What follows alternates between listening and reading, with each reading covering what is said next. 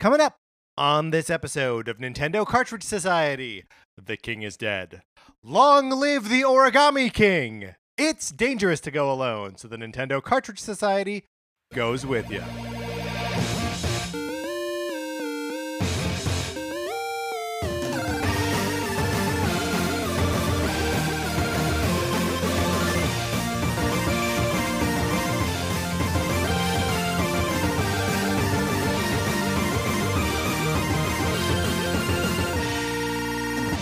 Welcome to Nintendo Cartridge Society. My name is Patrick Ellers, and I am joined, as always, by my co host, Mark Mitchell. We've got a good show for you today. We're going to be talking about the news from the week, including the reveal of a new Paper Mario game.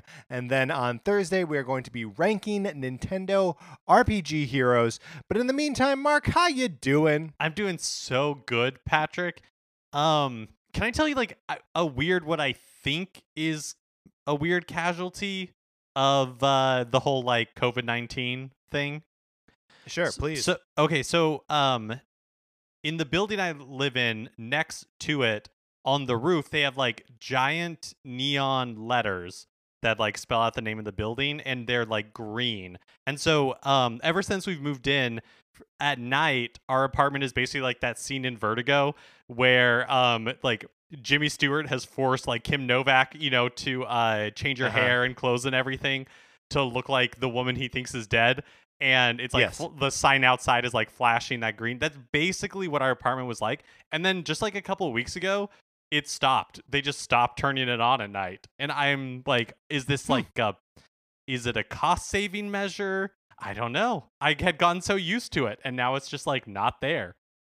It's interesting that you classify that as a casualty. I would think that that is like a benefit of the quarantine, is that you no longer have to deal with this green light pouring well, into it's your weird. windows. It- I mean, it, it wasn't it wasn't really like that bad. It was like street light except it would be green, but the uh the difference was like it was actually kind of nice because it would be on all- night and then it would turn off at like 4 or 5. So if I got up to use the bathroom and it was off, I didn't have to check my phone. I knew that it was after like 5 o'clock. Sure. I mean, if that's the only piece of information that you wanted is whether or not it's up. Uh, can I tell you the uh, the strange uh, casualty of quarantine that that uh, I experienced just yesterday? Um, we have a uh, an ice cream shop near us called Wanderlust um, that I like quite a bit. Um, and uh, a couple weeks ago, we ordered three pints of ice cream from them. Um, and we we we did this again uh, yesterday, and we ordered a um oh what what all did we order? Like a the Japanese Neapolitan the uh uh two two other flavors um and they were like ooh sorry we're out of one of those flavors. And we are like okay well we'll substitute it. This is what it was. We weren't going to get the Japanese Neapolitan we were going to get three other flavors and they said like okay we don't have that one flavor. And I was like all right uh fine we'll substitute it with Japanese Neapolitan. But there was no place to say like we're substitute this one with Japanese Neapolitan, leave the other two the same. So instead, we got three separate pints of Japanese Neapolitan, which is three flavors in one still. So, like, it's kind of okay. It's just not what I wanted exactly. Speaking of not what I wanted exactly, my copy of Sonic Forces. Would you like to borrow it? You can. All you got to do well, you can get on a list to borrow it someday. All you got to do is email us at Nintendo Cartridge Society at, At gmail.com, gmail.com. and give us a mailing address where I can send my copy of this game for you to play on your Nintendo Switch for as long as you like. You send it back, uh, and it's the perfect program. Perhaps undercutting its perfection a little bit is the fact that you could, if you wanted to, and again, I'm I, I'm not telling you how to spend your money.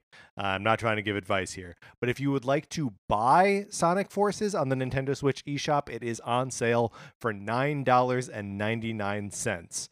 Um, now, Mark, you may ask yourself, uh, how much more expensive is that than uh, Patrick sending his copy to me? Uh, and it's about the same. It's it's about that's about how much it cost me to do it. right. It's about the same for you. For somebody yes, else. yes, that's right. it's uh, That's right. It's like ten dollars. Oh, I will also say that Sonic Mania is ten bucks as well. So That is also true. You know, like really weigh your options, but we have full faith that whatever you decide is correct for you. Right. And hey, look, if you if you're like if you want to buy the game and borrow my copy, that is fine. This is an offer that we make and someday I will go back to the post office and the the program will be alive once again just on hiatus. And really I I understand the urge even if you buy the game to want to be part of a perfect program. So it's uh, it's so rare that you can be part of anything that's perfect or even approaching perfection. So like I I do get it. Um, speaking of approaching perfection, uh, thank you to everyone who has been adding us as friends on the Nintendo Switch. We appreciate it greatly. Um, it's fun to see what people are playing and to see people pop on, like when they're playing Animal Crossing or whatever. Um, our friend codes are in the description of every single episode, so please uh, start adding us. Uh, Mark, do you accept every friend request that comes your way? Yeah, absolutely. Hey, me too. Let's get into what we've been playing this week.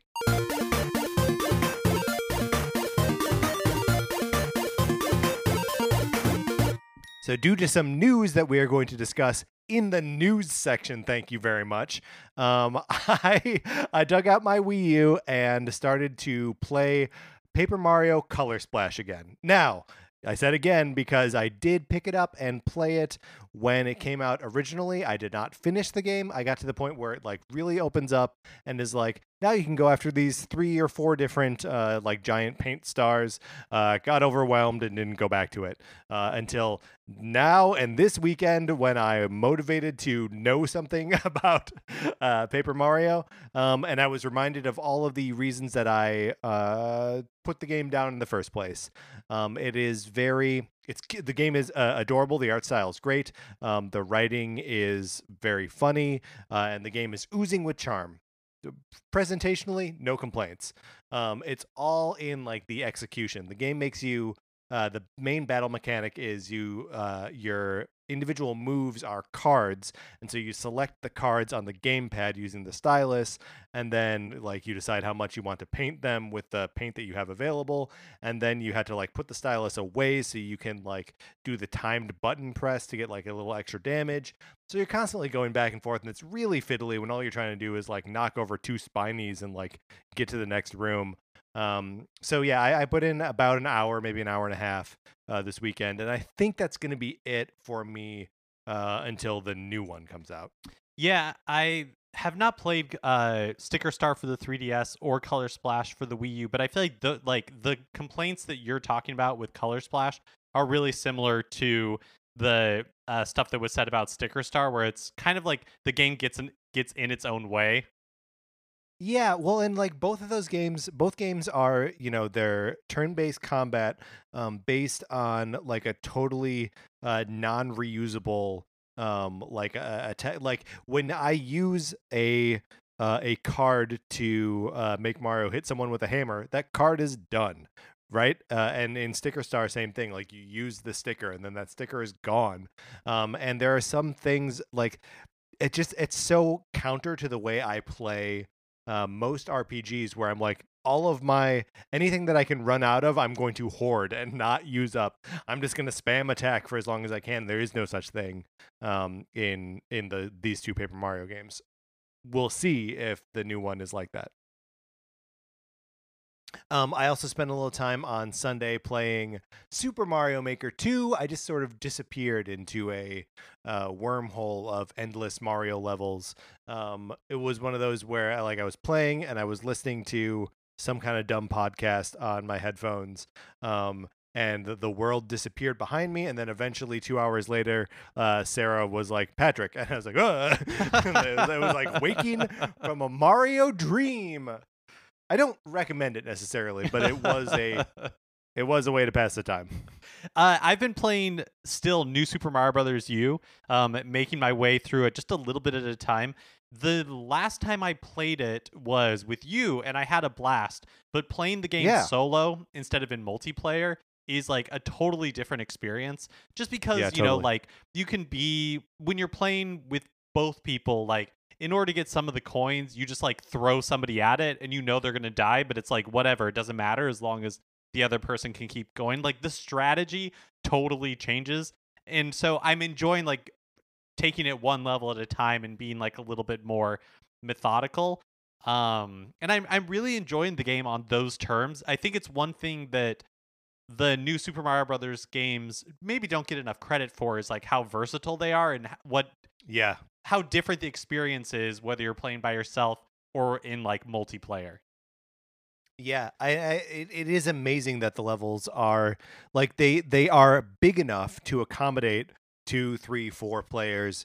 Um, but like, yeah, it's it is totally comfortable and like like you say, way more methodical to have to approach it by yourself.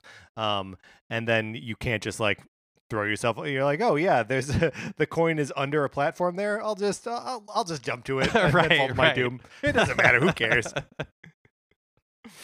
Um, we have both also played a little uh, Tetris 99 this weekend um, because, of course, it was the Tetris Maximus for Animal Crossing. Um, I, I I sent Mark a text because we had uh, we declared that we would be best friends and figure and make sure that we both got this thing. Um, Mark, how how did you do in the Tetris Maximus Cup? Man, it had been a while since I had played Tetris 99 and in the beginning it it took me about like a game or two to warm up. In the beginning it was like rough cuz I couldn't really remember the controls. Uh I had yeah, it was it was strange. But once I got the rhythm, I actually did pretty good. Like it was probably the fastest that I've gotten the 100 points. Um Yeah.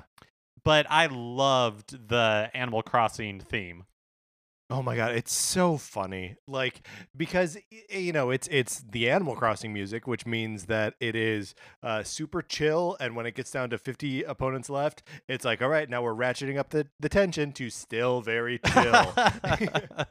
and then like you get into the top 10 and it's like, oh, now it's the 5 o'clock music, which is also just like doon ding ding ding ding ding ding ding. Yeah, I Like, I, it's no, I normally play I normally play in the Splatoon 2 theme and the difference in like uh the stress level in the music is so stark. Like Splatoon 2 Yeah. starts like hard and heavy and at the end it's just like ratcheting it up to like uh insane levels. The uh, oh man, the Splatoon thing is so stressful because um it does the uh the final 30 seconds of the Splatoon match uh music when you get down to the final 10. But like you know, Splatoon only intends for you to hear that for 30 seconds at a time, and it's like a perfect 30 second loop. Um, but Tetris 99, no way, man. You can be in the top 10 for entire minutes. I, I loved in the, I loved in the Animal Crossing theme how like the Tetris blocks were different. Like Yeah. it was either fruit or like um I think it was mostly fruit, and then there would be fossils in there as well. Like I just thought it was really Yeah. fun. Fossils and fish. Yeah, I mean it was super cute, and you're just surrounded by the faces of all of the uh, neighbors. And I would get excited when I would find my villagers in there. You know, um, yeah. Oh, what a delight! Speaking of Animal Crossing, uh, Mark, how is your new island? I haven't made any progress. I don't know that I'm ever that I'm gonna go back to it. I mean, it is a bold move to nuke your island. Um, like that that that's bold, Mark. I don't know that I'd be able to go back at this point. Well, I mean, I yeah, I uh, g- I genuinely can't go back, and it, I did solve the problem that people have, and where I've had in the past, where it's like, man, I don't want to turn on Animal Crossing because it's been a year since I've been there, and eh, you know, like everything's going to be run down, and people are going to be Yeah. mad at me. It's like not an option. Sure, they don't exist anymore. Which also, I mean, like if you never turn the game back on again, the characters don't exist, right? Like they they don't exist until you turn the game on. right. um, I, I continue to just check in on that game. Um, I have not played yet today, but it is my intention to uh, play tonight uh, when we are done recording. But maybe that won't happen. Maybe I'll I'll take a day off. You know, I saw an article on Polygon um, that I could definitely relate to, which was basically talking about people who, you know, have put hours and hours and hours into the game, and then they decided for one reason or another to, um, to delete their island and possibly start over. And you know, some of the people in it were talking about how they kind of had this feeling of FOMO where, you know, they were seeing other people's islands on um Twitter and you know uh, Instagram and they were like wow like mine Yeah. is crappy compared to that and I can I don't think that's necessarily why I deleted my island, but I can definitely relate to that. I mean, it was definitely part of it where, you know, like I had my island and I was like, I don't really like this that much. Like it's not that cool, it's not that fun. Um, and I feel like I could do better if I started over. And so I had the intention to, and then I actually got into it and was like, oh, maybe I don't want to start over. But I just thought the Yeah. article was interesting because it was like, oh yeah, like I can totally relate to that. It it is interesting because like this feels like the first truly like social Animal Crossing. I know they all are, right? Um, but like that this was the first time that people were sharing things on the like level of social media. Um, and so kind of the first time where um you could be like genuinely like inspired or intimidated by what other people are doing in the game. And like yeah, you do see such like elaborate creations from people who are like uh, you know, turning their island into, you know, a, a famous location from another video game, or, um, you know, someone turned their island into the haunted mansion uh, from Disneyland, and like all this stuff where it's just like, oh, people are playing, people are playing this game in ways that like I can't even wrap my brain around, um, and like the it's such a make your own fun kind of game that when you see other people having a different kind of fun it can make you start to question the fun that you were having with it. Um and so like yeah that that that speaks to me a lot. Uh let's see. I guess that's all we've been playing this week. All right uh mark let's get into let's get into some new releases and what we might be playing next week All right, today, May 19th, the day has come. The Wonderful 101 Remastered is released on the Switch eShop. Um, so uh, since I deleted Animal Crossing, my island, anyways, the and well i you was know, gonna I- say whoa whoa whoa whoa whoa and you know, I've been playing New Super Mario Brothers U, but I do feel like I'm in this kind of like hunt for the next game that I'm ready to like sink into. And so I was thinking about getting the Wonderful 101 remastered. You know, the reviews of the uh, new one are great. The reviews of the original game were great. But the thing that's kind of preventing me from like go ahead and doing it is the fact that like I am just bad at platinum action games and have never like really enjoyed them. Do you know what I mean? Yeah, no, I do know exactly what you mean. You know, we we did a, an episode many years ago after the Bayonetta uh, collection came out, um, and we both had like a hard time getting into it. Partially just because, like, you know, Bayonetta's a lot, um, but yeah, like you say, just the platinum character action game isn't totally the genre that you and I vibe with uh, best. Um, so yeah, that's a yeah. I, I wish I wish I had like some advice or some some counsel for you here. Yeah, I wish I had a demo. Like I really wish and I, I know it's 40 bucks so it's like discounted, but still like I wish it had a demo because obviously based on the mechanics where there's all these little like guys running around that you're controlling as a horde, um it's not exactly like a one-to-one Bayonetta Yeah. game, but it just everybody talked about kind of about like the complexity and like how like it can be really difficult and the boss battles can take like you know half an hour, 45 minutes and that, I don't know, it's just not really what I'm like looking for. But at Yeah. the same time I'm like maybe I should check it out and maybe if I did I would, you know, like end up liking it. Hmm. Well, What give us a do? demo. I feel like that's what it comes down to. Is Just give us a ask for demo. okay. Um, uh, uh, and then on Wednesday, May 20th, we're getting some new SNES and NES games for the Switch Online program. For the Out of SNES, nowhere. out of nowhere, yeah, we're getting Yeah. um, Panel de Pon, which uh, has never been localized to North America before. So it's like the Puyo Puyo game that came that uh, was available at launch, where it's still in Japanese. Um, but you're saying that it's basically like Tetris Attack. Yeah, my understanding is that it is basically like Tetris, Tetris Attack, where you are just uh, flipping like tiles around and matching them up, and um, it's supposed to be a very good game. Uh, so I'm I'm interested in checking it out, and you know having a new puzzle game obsession. Also on the SNES Switch Online is Logic Bomb and Wild Guns. Wild Guns is like a like a run and gun like side scrolling arcade style like shooter. Um, I am definitely going to at least play that for 10 minutes. and then on the NES Switch Online, we're getting Rygar, which is a game that I haven't played, but was another one that people seemed like pretty excited about, or there were people saying like you should check this out, like if you've never played it before. Um, because I feel like when all these games get announced, myself included, I'm always looking for Donkey Kong Country. You know what I mean? Like I'm always looking Yeah. for those big headliners, and so it was nice to have people being like, no, no, no, like Rygar's good. Like you should check out these games. Like they're worth your time. Yeah, I mean, I I, th- I think that there there definitely are games on here, uh, like just with uh, Panel de Pon and uh, Rygar, that are worth checking out. Um, but yeah, it does. I mean, every time new games are announced, it is sort of like, the, okay, but like, where are the big ones that we're missing here, and why aren't Yeah. they here? Um, but you know, it it's it's always cool to get uh, new games for a service that um, you know, like I I didn't mention it in the games we've been playing, but I played a little bit of um, Super Mario Brothers 2 over the weekend, and like, you know, it's it's just a fun, cool thing that I have access to, and that I don't have to like sweat whether I have it or not. It's just there on the Nintendo Switch Online. And then on Thursday, May 21st, uh, Monster Prom XXL comes out, which I have already pre-ordered. Oh, wonderful, Mark! We should play together. Can't? can we play online?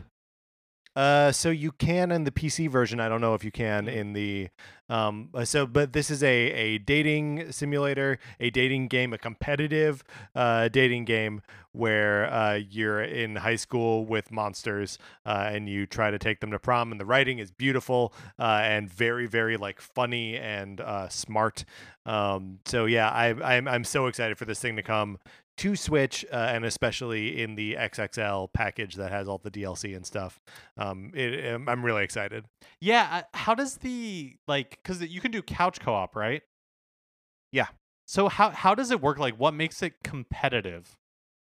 So, well, I, I like competitive in that I believe only one of you actually gets to go to prom with the the person that you're romancing, um, and it also means that like so there are times uh, like every day there's a, a lunch scene.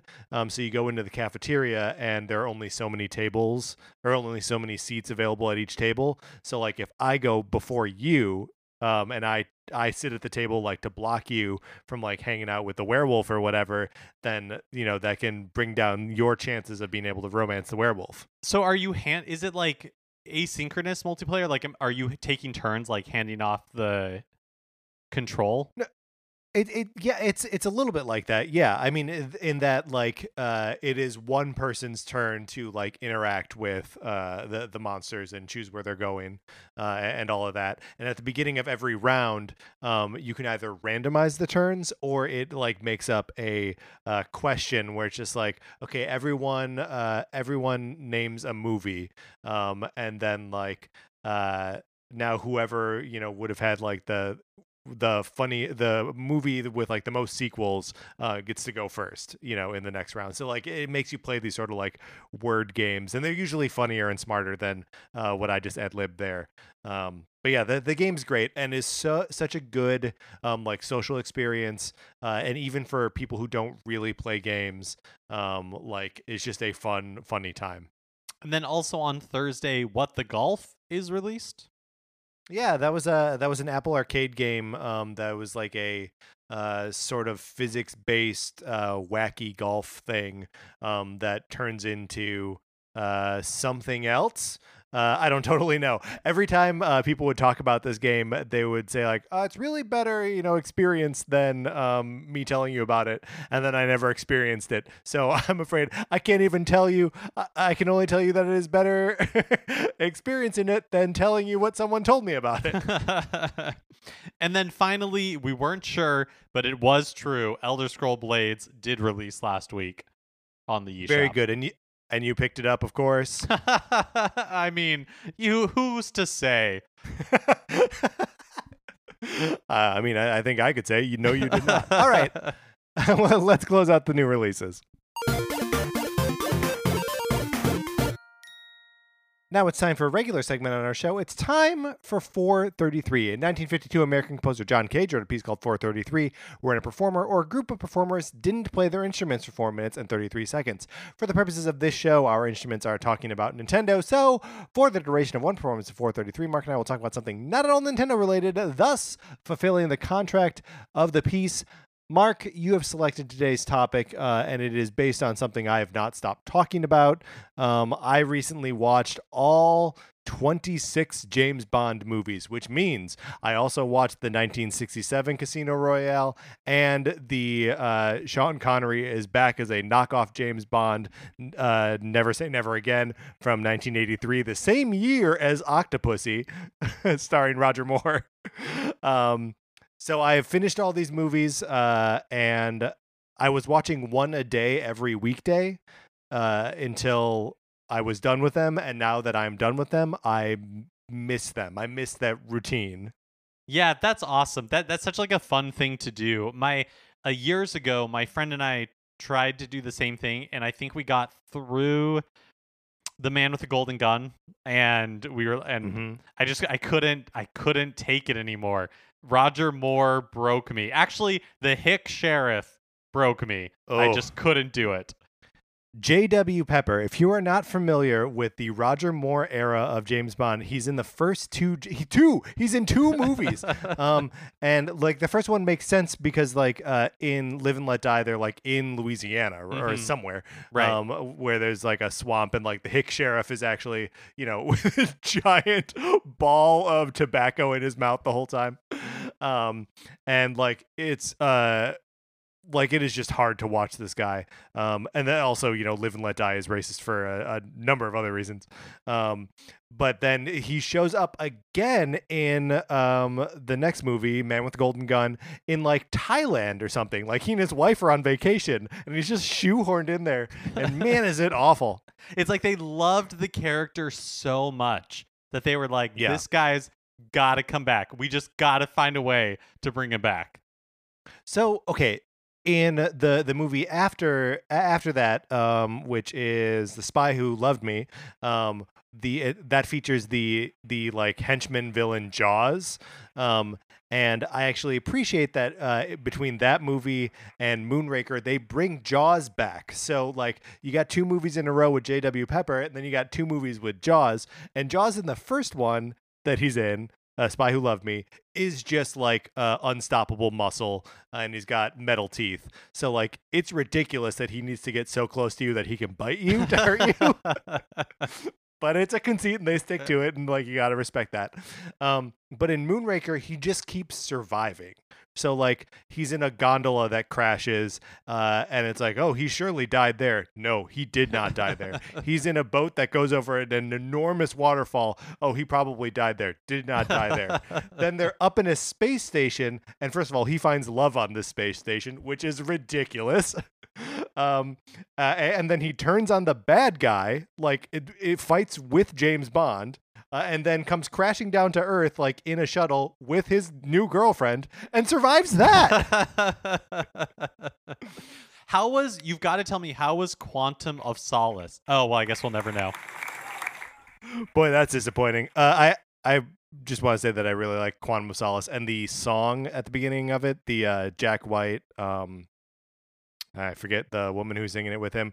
Uh, uh, it's called uh, n- n- uh, n- another way to die, another day, something, something, something about dying. Um, that song rules. I love it so much. Um, but that was it. That's we were accompanied today by the EBU Your Radio Orchestra. All right, Mark, let's get into the news.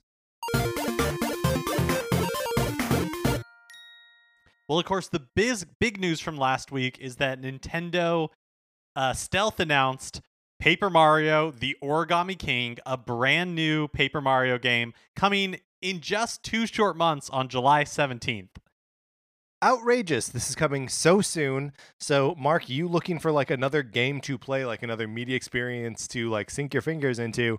Uh, this could be that very soon. Yeah, I'm really, really, really excited for this. Um, I love the original Paper Mario. I love Thousand Year Door. Um, I didn't love Super Paper Mario, but uh, you know, like I Super Paper Mario for me was kind of you were what you were describing for Color Splash, where it's just like I love like the aesthetic and I love the writing and like all of that Mhm. held true through all of it, but just like the gameplay, it it wasn't. It didn't. It got a little too like futzy and just like in its own way. Yeah. Yeah, and you know, I, I am worried that that is what we're going to see with this game. But it did. It, it seemed like they were really in the trailer anyway, really putting forth a lot of um like cool little actiony moments. You know, like uh there's uh Mario like driving through the desert in like a a, a dune buggy thing that's made of a boot. Um, they're like going down a log ride looking thing. Like it it's it seems like there's enough cool action based stuff happening that like I hope the game is fun and varied and not too futzy.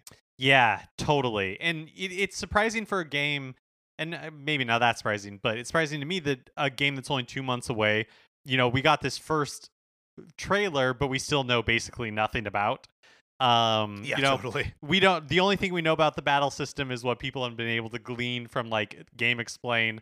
You know, um, it looks like it's more traditional turn turn based RPG with a, like a new mechanic where you have to like align enemies in like concentric circles.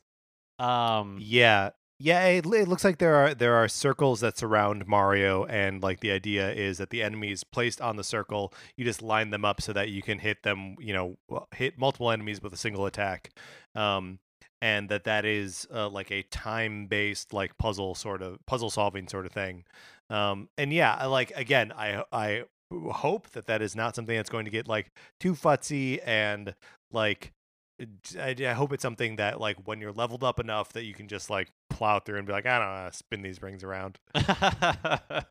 yeah, yes, exactly. Or that it's like so much fun that you're like, yeah, Yes. like great, I want to spin these things around more.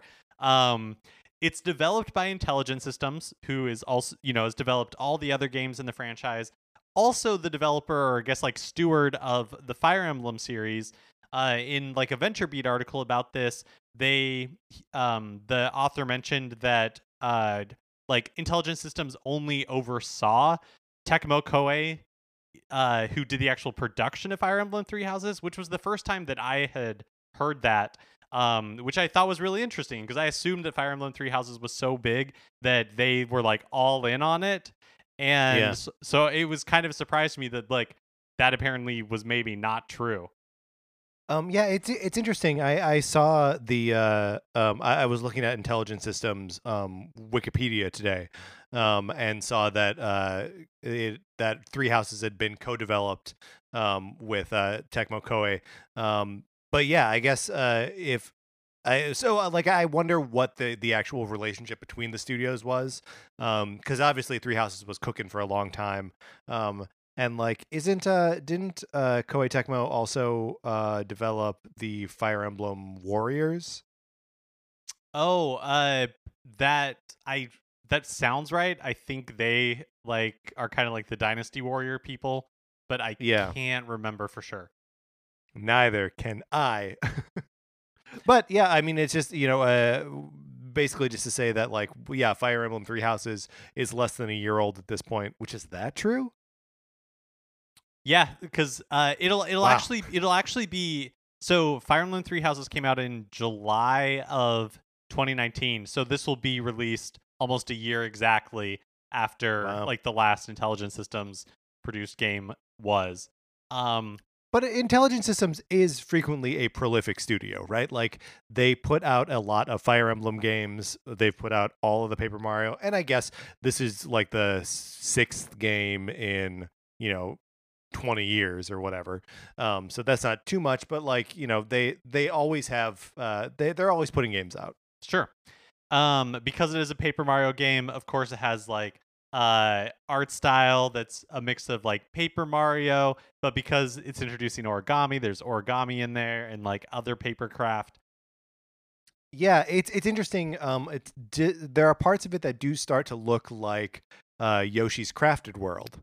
Um, that like some of the environments look a little bit more um, like cardboardy, or they just have like a little bit more dimension to them. Uh, especially when we see like all the the big paper mache things. Um, like there's a Goomba who's like enormous and like has all this dimension to him. And I don't know if that's just like advanced origami or if it's like a yet another kind of, of paper um, at, at play here.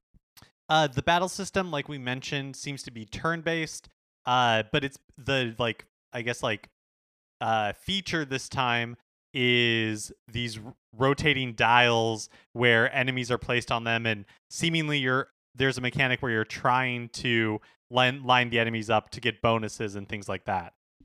Yeah, positional. Um, and you know, like one of the things that people are excited about and which hasn't been confirmed other than like look everything in the trailer is like two second snippets and i think we've seen one two second snippet of a battle um but in apparently in like the chinese uh paper mario origami Yeah. King trailer there's like a toad companion which people are hoping means that there's that like the return of um companions in battle is part of this Mm.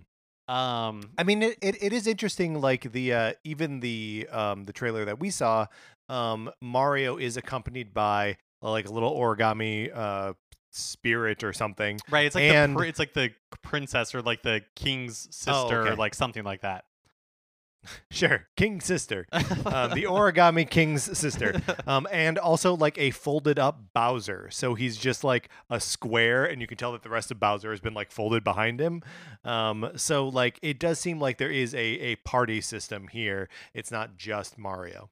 so I'm I'm really excited for this. I'm really excited th- to see this reveal and that it's coming two months out. Um, I it's been so long, you know, since I've played a Paper Mario game. I'm really excited for the opportunity to like kind of jump back into that world.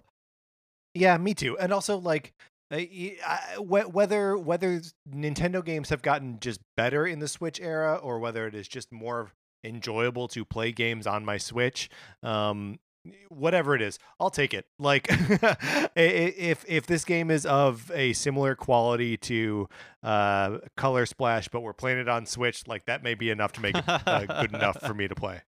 Yeah, so uh the very end of the trailer got people talking because you know we're like I getting said, into it. Let's yeah, get like, into so- it, Mark. Let's so do all- it. all of the clips in the trailer were really short, like just a couple So short. seconds. And then at the very end, they like linger on this moment where Mario is wearing a big oversized, like it basically takes up it's bigger than his body, like um paper mache Samus helmet uh from the Metroid series and he's like walking back and forth a little bit and the uh, uh Origami King's sister you know, is like speaking to the camera saying, uh, I can't remember something like snappy. It's like that's not something you see every day. right, and yeah, so it has people right. wondering, like, we're looking for secret messages, basically. This is Reggie We wearing a Samus Yes. pin all over again, or like a mother pin, Yeah. where we're like That's we're right. trying to like read the tea leaves and uh, hope beyond hope that there's something Metroid coming soon. Well, okay, let's let's do it. Let's uh let's let's dig in. Let us uh take every scrap of information that we have here, combine it with the scraps of information that we have from from previous rumors, and let's try to like drill down into what is almost certainly not going to be objective truth. Um so the fact that there is a new Paper Mario game coming out lends some sort of credence to the rumors that we were hearing a couple weeks ago that in uh, celebration of Mario's 35th anniversary, Nintendo was going to do two things. One, put out uh, either remakes or collections or something for uh, 3D Mario games, and two, put out a new Paper Mario. So the Paper Mario has been confirmed. That part of the rumor is yes and is correct. Um, what does this mean for the validity of the uh, Mario 3D collections? I mean, I was always on board. I I am ready for that to be true. I think it makes a ton of sense. Um, Yeah. We we we got Connor's email from a few weeks ago where he, you Great know, point. like there was like a an audition for what could very well be a commercial around Mario's 35th anniversary. Like to me, it makes a ton of sense. Um, so yeah, at this point, I'm all in. Okay, so Mark is all in, confirmed. We're going to take that to the bank. Um, there was another part of, or perhaps a separate rumor. I don't know if it was ever connected to the um, Paper Mario uh, thing, but there was a rumor of a new 2D Metroid game um, coming to Switch. Uh, now, the fact that we have seen a Samus helmet in this, uh, and then uh, with a comment about you don't see that every day, uh, does that does that lend any uh, fuel to this for you? So I uh, so I I think you're right that this was not like really this is a separate rumor that's been persistent for a while, but I don't mm-hmm. think was like ever mentioned in the same uh, breath necessarily as like the Mario stuff. Um, I do believe this is coming because I think Samus Returns was successful, and I think it would be weird to just like have MercurySteam make that one game that did well and then never like do anything with it again. Especially, yeah. you know, we have like Metroid Prime 4 coming at some point. Um I, so this would not surprise me. Is it coming this year? I wouldn't even begin to guess at this point.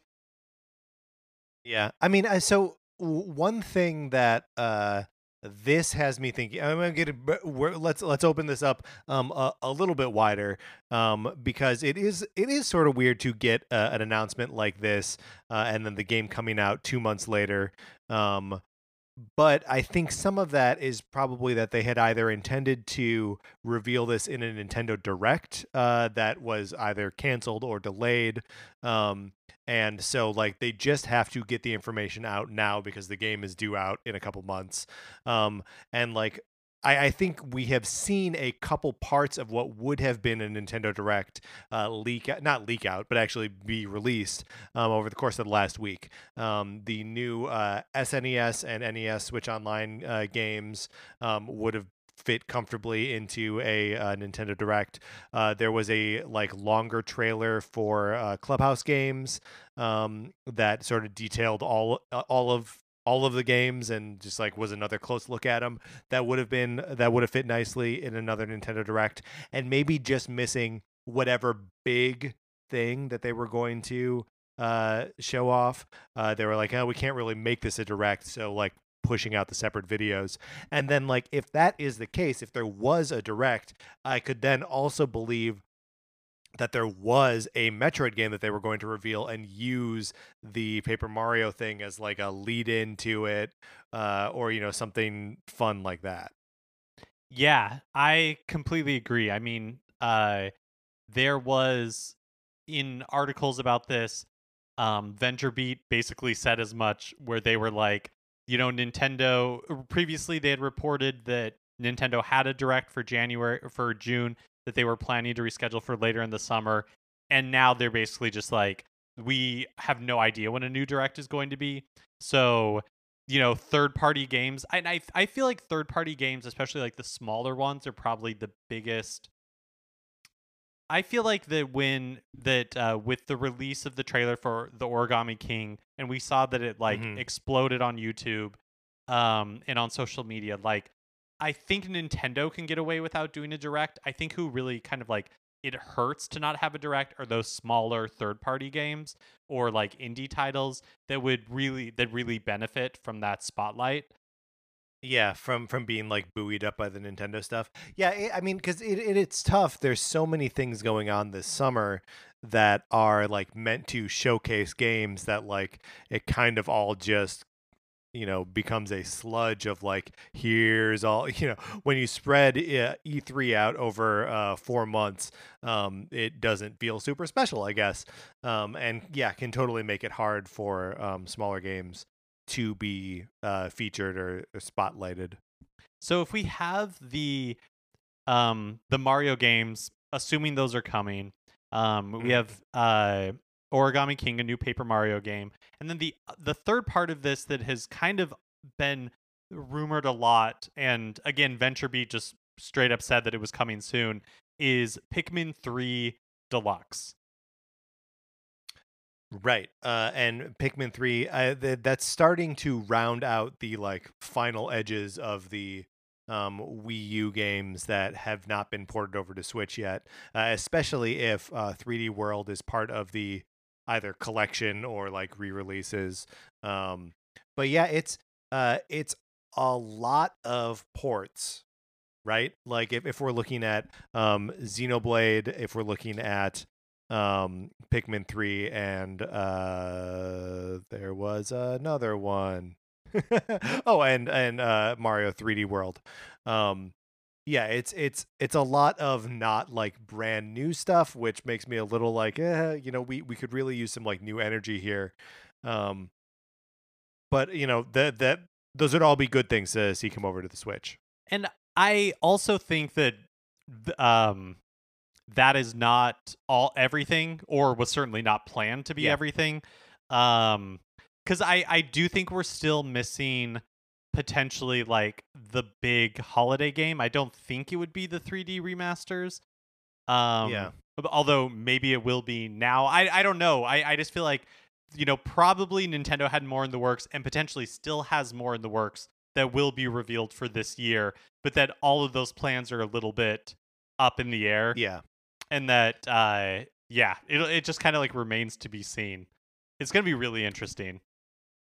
Does let me ask you this: Does Paper Mario and the Origami King, Paper Mario colon the Origami King, does that feel like it is occupying a little bit the same space as the Legend of Zelda: Link's Awakening last year?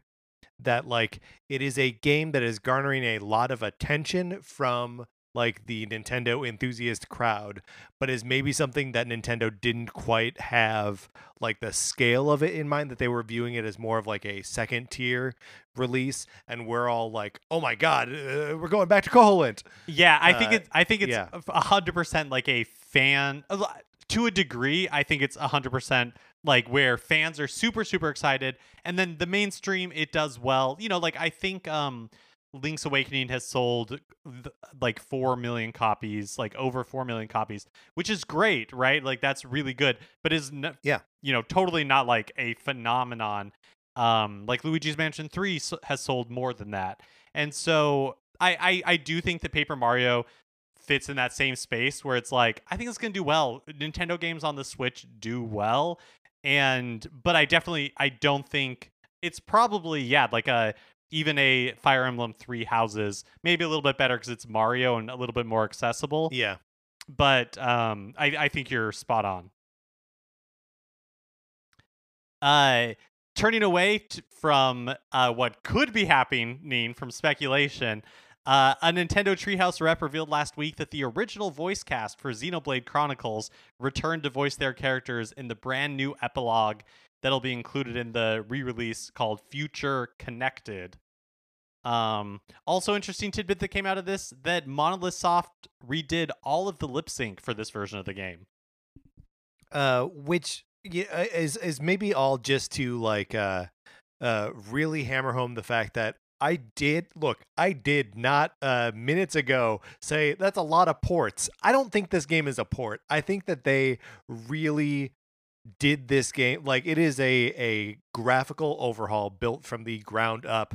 Um you know in the last couple weeks i've seen a lot of different like comparison videos um where they're like here's how the game looked when it was running on wii and here's how it looked when it was running on the new 3ds and yes it ran on the new 3ds um and those like you could argue which one looks better uh sometimes the wii one looks better sometimes the 3ds one looks better um, but then the Switch version, it's like leaps and bounds. It looks like a modern-ish game.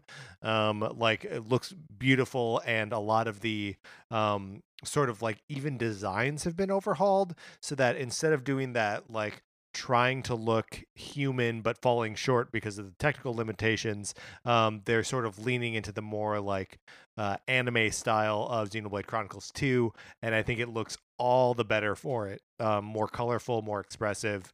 Uh, like I'm worried that I am interested in this game now. I'm excited. I would love for you to pick it up and uh, let, let me know how it goes.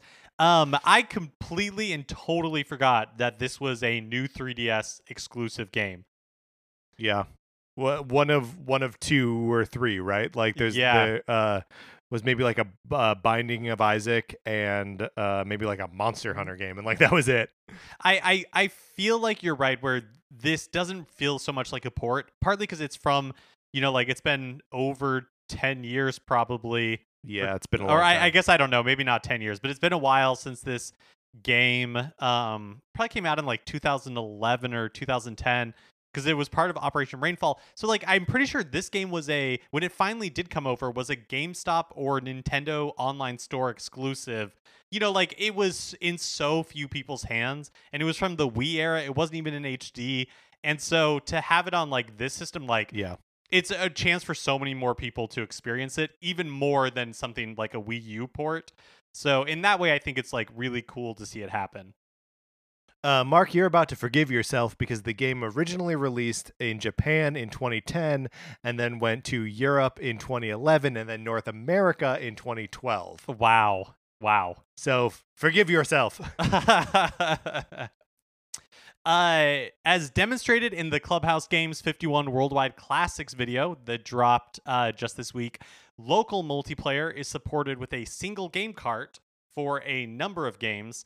Um, meaning, if you have multiple switches but only one copy of the game, uh, up to four people can play together via like the free multiplayer app, which I'm pretty sure you get from the eShop. Everybody downloads it for free, and then the one person with the game cart can like kick off a game, and everybody's able to participate together.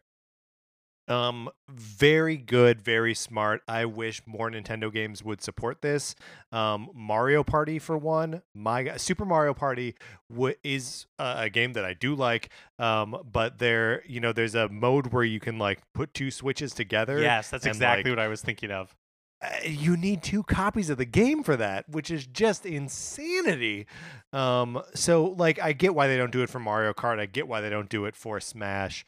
Um, but some something like this uh, Clubhouse game, something like Mario Party, if there's ever a multiplayer like WarioWare or something, like they should all have this uh, free multiplayer thing. Uh, one of the things we talked about last week was how like Nintendo's mobile gaming um revenue had like increased by 10% year over year. And for a while you know like we were talking about new mobile games coming out fairly often. This past summer you know you had Doc, uh, dr mario world and mario kart tour. There were rumors of some sort of like zelda game in the works but really like uh, it's been a while since mario kart tour that we've really heard anything about new mobile uh, nintendo games and uh, during the financial results conference call last week, Nintendo president Shuntaro Furukawa said that they are continuing to develop new applications, but they're not looking to release it at like the cadence that they were previously. Interesting. Um, do do we think that's just because they're not seeing the kind of like return on their investment there, or is it that they don't necessarily need it with the Switch doing as well as it is? Yeah, I wonder because you know when they uh they were under so much pressure during the Wii U era to turn to mobile games. And you know, I think they found like a steady groove with a few of the games that have like really taken off, but I also wonder, you know, they were all in in the beginning with that partnership and I think they actually bought part of DeNA. Um Yeah. and I wonder how, how that has worked out for them or because, you know, not like I think Dr. Mario World was developed in partnership with Line, another Japanese company. Like I I, I wonder if, you know, with the success Well, of and the Dra- Switch and Dragalia Lost too, right? Was developed, uh, yeah, by uh, another company as well. Yeah, so I, I wonder if you're right that with the success of the Switch, they're under so much less pressure. It gives them more time to like maybe rethink it or at least space it out.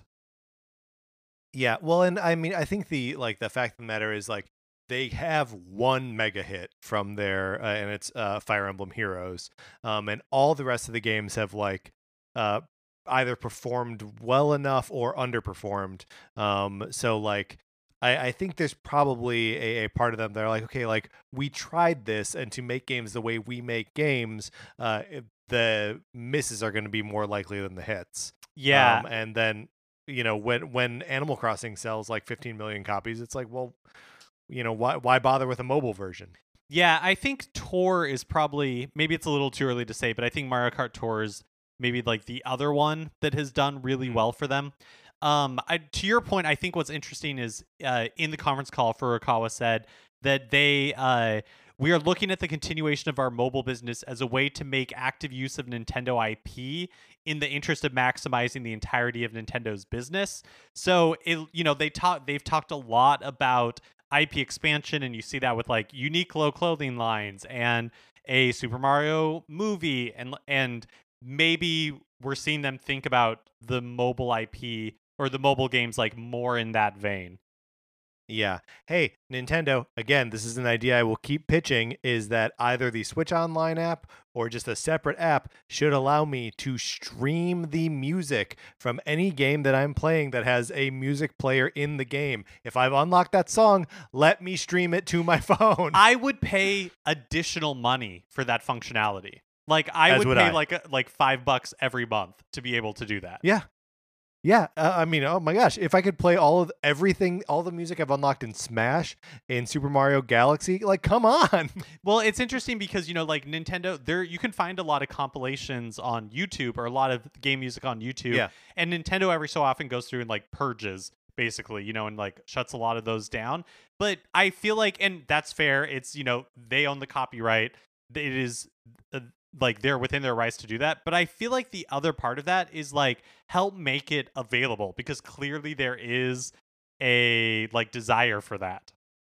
yeah, a huge market for it. Um, and like, if uh, if if you're connecting it to your like having played the games or um you know ah, man if i could play like animal crossing music on demand like i'd be doing that too you know like it's it it's all uh it's all worth it like and i think people are um becoming we'll get to another uh news story in a little bit but like i think that uh a new generation of uh gamers is like getting uh these pieces of Nintendo music like ingrained in in their hearts and like if they can play them through uh you know official channels uh they will Last week, Epic Games and PlayStation partnered to show off a demo of Unreal Engine 5 in action running on PlayStation 5 hardware. Um, it's a demo that was supposed to have been playable at uh, GDC, but of course that has been canceled. Um, but while the demo was shown off on a, P- a PlayStation 5, Epic CEO Tim Sweeney told Eurogamer that the engine would run on all other platforms, including the Switch. So, like uh, Unreal Engine 4, Unreal Engine 5 will. Actually, I'm not sure. Did Unreal Engine 4 out of the box work with Switch, or did they have to? They must have had to do an update. But Unreal Engine 5 they had to will, update out of yeah. the box, work with Switch. Um, which is not to suggest that the demo that they showed off uh, in this like GDC thing would be playable uh, uh, on on not that it would run the way it does uh, on the PS5 as it does on on Switch, uh, but just that the like architecture, the engine. Uh, will work with Switch, which is encouraging because it does seem like it is a powerful set of tools. And if people are creating things with that powerful set of tools, and you can just like you know bring those sliders down so it can run on Switch, um, that's and I know it's more complicated than that. um, I mean, I'm not but- sure. I've yeah. never done it myself. uh, but but it's just it's it's encouraging. Uh, it makes me think that we will probably see um, more. Uh, maybe not more cross-platform development, but not a drop-off in it. Um, if everyone is able to use uh, Unreal Five. Right, and Unreal Engine 5, you know, it they are upfront saying it's not going to release until 2021, like fall 2021. And um, you know, so even if it's not I guess the way I think about it is like even if we don't see Switch games necessarily running on Unreal Engine 5, I do wonder if whatever this like follows the Switch, how we are now seeing more um ports of older games that you know they were Yeah. released on PlayStation 4 a year or two ago and then they come over to Switch. If that means that the same thing will be true of PlayStation 5 and whatever the Switch successor is. Like it'll Yeah. be able to keep that same momentum going. Yeah. Um, and one of the other things that uh, uh about Unreal Engine Five is that it was um like compatible or upscalable from an Unreal Engine 4 so people working in the game now or in the engine now will be able to just upgrade to the new system and uh then just like start to incorporate new stuff which uh, you know again is uh such a um, like developer friendly you know method of um, especially for ongoing service games and stuff like that. Uh, so it, it's just very exciting to see like a um, a continuity between like these generations, especially as um, Nintendo is just like within uh, a console generation. Um, that there's just more continuity here, and I think that's I think that's super rad and very exciting. Uh, last week or a couple of weeks ago, we talked about Evo, the fighting game tournament that's normally held every summer in Las Vegas. Recently announced that due to COVID 19, they were going to be taking the uh, event online. Um, but last week, we got a little more details on that. And I don't know if Patrick, you want to run us through it? Sure. So the, it was announced that they are doing Evo Online, um, which I- instead of taking place over a single weekend, is going to be over five weekends in July.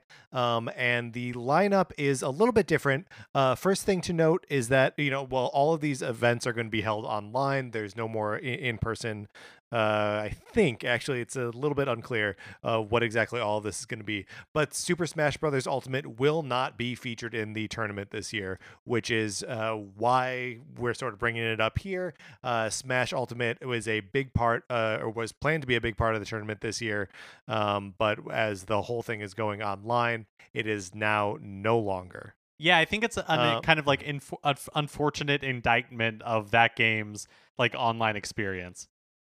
So possibly, um, because the the other thing, um, uh, Evo Online uh, said like they had this video. It said they would feature special exhibitions and content from, and then it's all of the uh, games that were originally announced minus Super Smash Brothers. So uh, Dragon Ball Fighter Z, Granblue Fantasy Versus, Samurai Shodown, Soul Calibur Six, Street Fighter Five Champion Edition, uh, Tekken Seven, and Under Night in Birth exe um so um so it it's it doesn't say that they're holding like regular tournaments for them. Mm. I think mm. it'll probably be um like a uh just a winners bracket, like just a you know eight person uh bracket that they play out, and those may actually be in person matches. Like you know we we discussed on a previous episode that they could do uh, like socially distant, responsible ways of doing this if it's just a couple people um in like a giant ballroom and like you know ha- keeping their space and wearing masks and stuff. Um, but they're they're uh so for all of these games i could see the publishers having new content that they want to uh, like advertise at this time. So special exhibitions and content um, could mean a lot of things that aren't just tournaments. And well like they could knock off the soul calibur 6 tournament because they've got a new character to reveal um, Nintendo's not going to reveal a DLC character for Smash at Evo. Like that's not going to happen. Um, one of the other things that's being added here, there are going to be uh, open tournaments um, for uh, a couple games that were not in the original lineup, including Mortal Kombat 11 Aftermath, Killer Instinct, Skullgirls Second Encore, and it's great to see Skullgirl uh, Skullgirls in there, um, and Them's Fighting Herds, uh, which is like a My Little Pony fighter, basically. Um, but so these are open uh, to the public. Um, registration will be open at some point. Check out uh, Evo Online's um, Twitter account for more information about that. Um, and then they are also doing a uh, Marvel vs. Capcom 2 special in- invitational tournament. And that's one that they specifically call out. That was in the original lineup, uh, Marvel vs. Capcom 2. And this is one where they are specifically saying that they are doing a tournament, which is what leads me to believe that we are probably not going to see full fledged tournaments for the other seven or eight games. Yeah, that makes that's really interesting. That makes a lot of sense. I, I think it's cool and maybe it is something that they've done in the past, but I like the idea of like by virtue of them going online, they're able to have these uh, open tournaments that maybe yeah. in a way they wouldn't have before.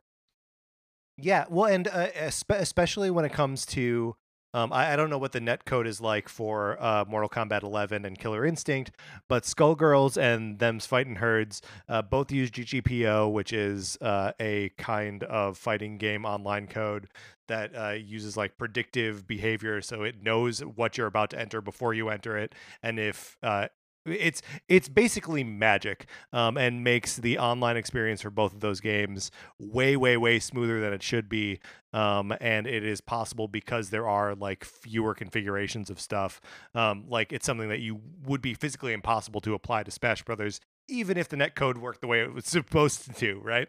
Um, so like I wonder if uh, if Mortal Kombat and Killer Instinct are also have good online experiences, and that's why they're part of this uh, uh like open um, tournament. Because um, it really is tricky to do a, a, fighting game tournament where everyone is playing online. Uh, another big change is that the event's going to take place over five weekends in July. Um, yep. So just like you know, like with E3 being gone, you get like everything gets stretched out, and uh, thus too Evo Online. Uh, yeah, I, I mean, I'm, I'm excited to check out the schedule when they finally post it.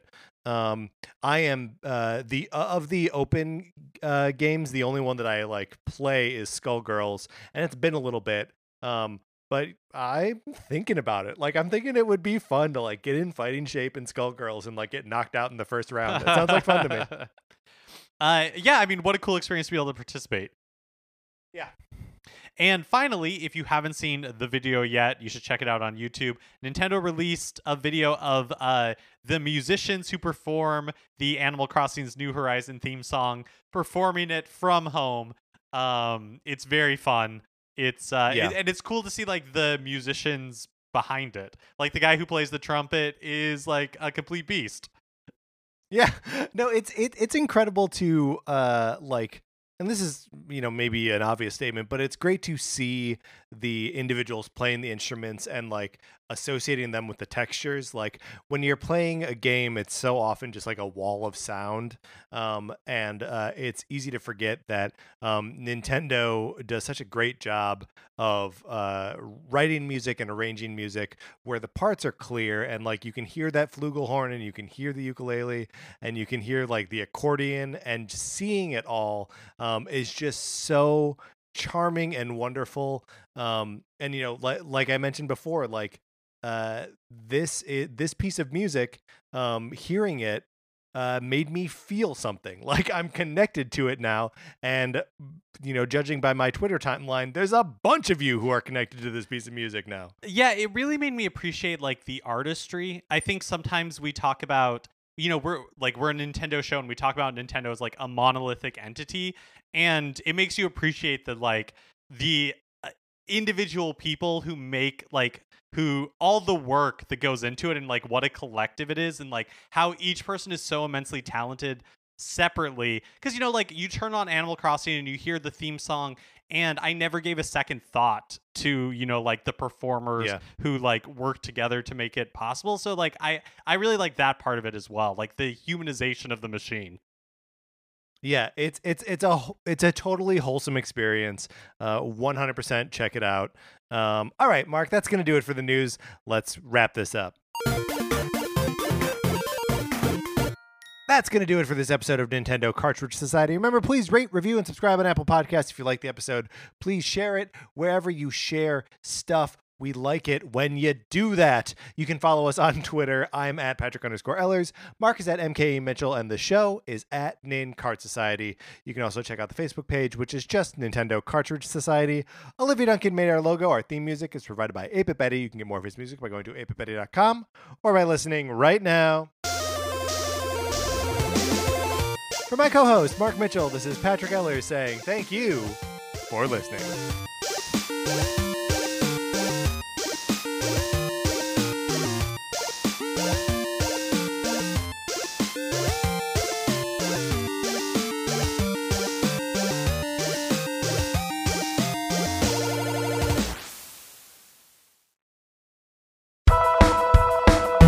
Name is Will Hines, and I am a ghostwriter, meaning I write other people's books for them. And I have a podcast called I Will Write Your Book, which are recordings of my meetings with my eccentric clients, such as a woman blocked after one sentence of a children's book about her dogs, a romance novelist who dislikes sex, and a man proud of having sampled everything in his local grocery store.